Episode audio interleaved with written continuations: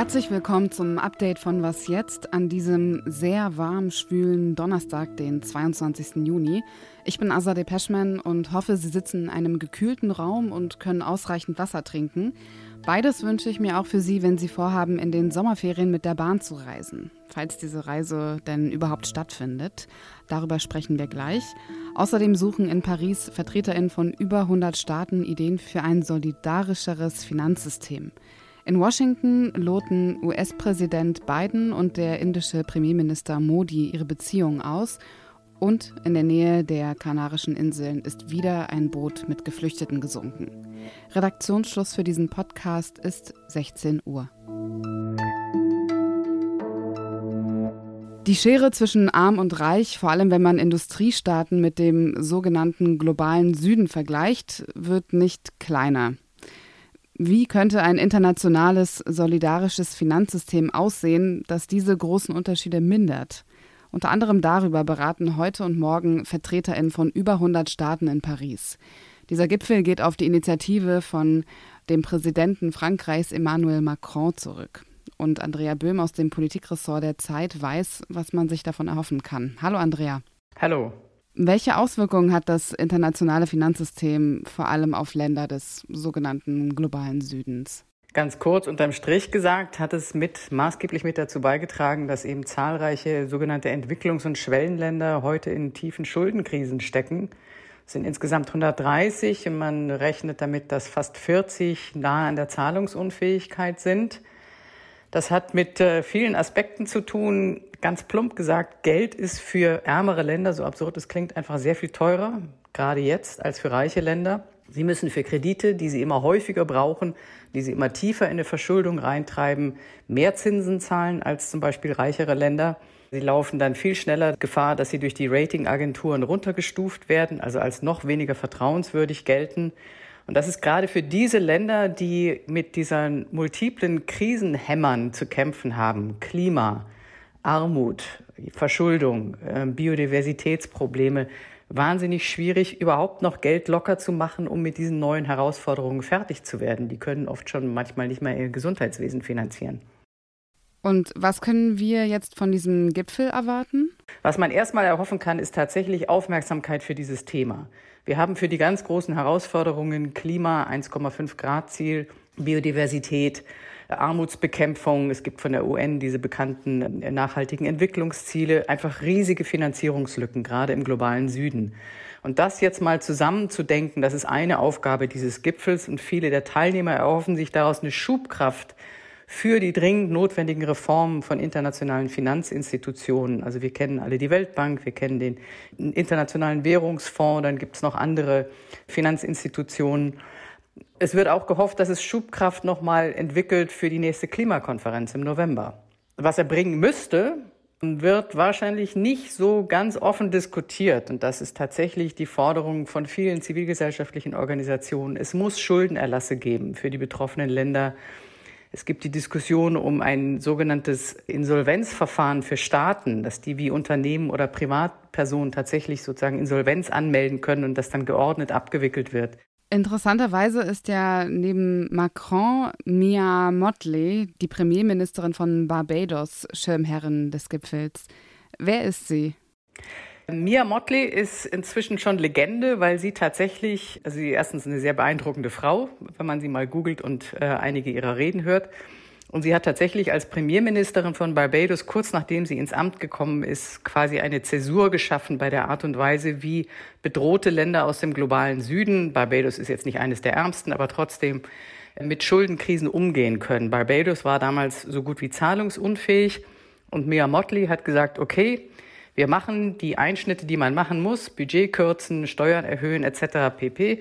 Aber wir fordern vom ähm, Internationalen Währungsfonds, der ja gewissermaßen solche neuen Programme dann immer absegnen muss, damit die Banken und der internationale Finanzmarkt dann auch mitmacht, so einem Land weiter oder erneut Geld zu geben oder andere Kreditmodalitäten zu entwerfen.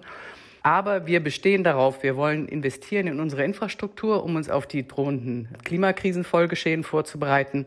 Und da sind unter anderem ja so revolutionäre Geschichten mit eingeflossen, dass Motley gesagt hat, zum Beispiel, wenn es eine Naturkatastrophe gibt, ein Hurricane, der aufgrund der Erderwärmung sehr viel schlimmer und häufiger jetzt kommt als früher, dann muss es in solchen Kreditabkommen mit den Gläubigern eine Vereinbarung geben, dass ein betroffenes Land dann zum Beispiel für zwei Jahre den Schuldendienst aussetzen kann, also keine Kredite zurückzahlen muss, keine Zinsen. Daraus ist eine Initiative geworden, das nennt sich die Bridgetown-Initiative. Bridgetown ist die Hauptstadt von Barbados. Und äh, damit ist Mia Motley seit äh, ja, einigen Jahren unterwegs, um tatsächlich mal aus der Sicht des globalen Südens dieses internationale Finanzsystem zu reformieren. Und das hat Emmanuel Macron ziemlich schnell aufgegriffen und sie deswegen auch eingeladen und mit zur Schirmherrin gemacht. Und wenn Sie mehr über Mia Motley und den Gipfel erfahren möchten, in der aktuellen Ausgabe der Zeit finden Sie einen ausführlichen Text von Andrea Böhm. Danke dir für das Gespräch. Alles klar, danke. Die Sommerferien rücken näher und für diejenigen, die mit der Bahn unbeschwert in den Urlaub fahren möchten, für die gibt es schlechte Nachrichten. Gestern hat die Eisenbahn- und Verkehrsgewerkschaft EVG die Tarifverhandlungen mit der Bahn für gescheitert erklärt, nach der sechsten Verhandlungsrunde. Heute hat der Bundesvorstand der Gewerkschaft über das weitere Vorgehen beraten, denn die von der Bahn angebotene Gehaltserhöhung ist der EVG zu niedrig und komme zu spät.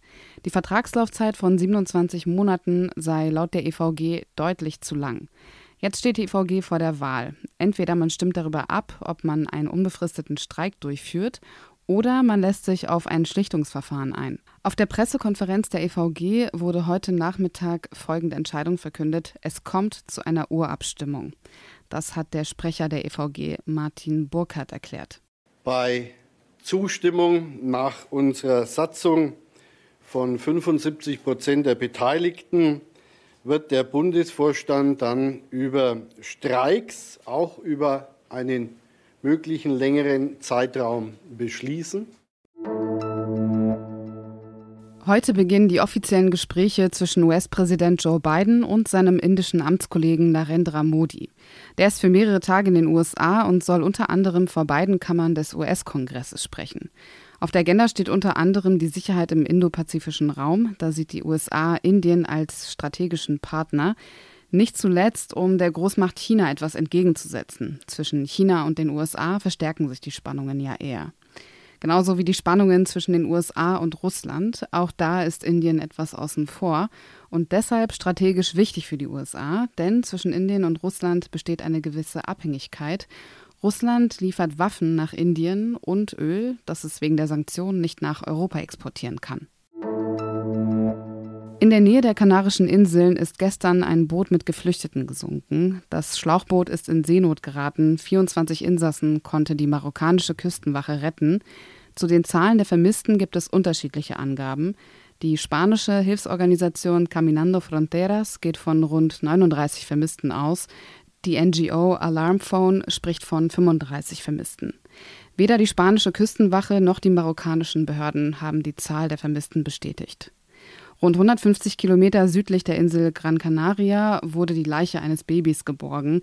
Danach wurde die Suche nach Vermissten eingestellt. Laut der Nichtregierungsorganisation Walking Borders sollen die Geflüchteten zwölf Stunden lang um Rettung gebeten haben. Was noch? In den letzten Jahren war der Oroville-See im US-Bundesstaat Kalifornien fast komplett ausgetrocknet, seit 2019. Das lag an der Dürre in Kalifornien. Die erhöhten Temperaturen sind eine Folge der Klimakrise.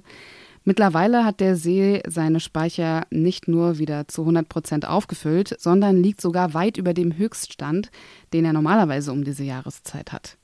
Ich dachte eigentlich, dass ich Ihnen hiermit eine gute Nachricht präsentiere, aber Plot Twist. Grund dafür, dass die Wasserspeicher wieder voll sind, sind die Stürme, die die Westküste der USA im Winter heimgesucht haben.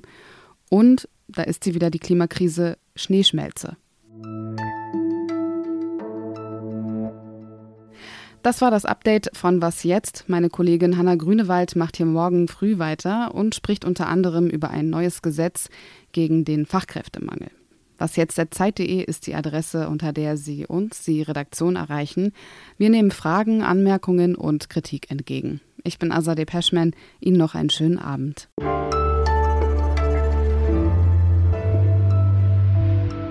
Es läuft aber alles jetzt an.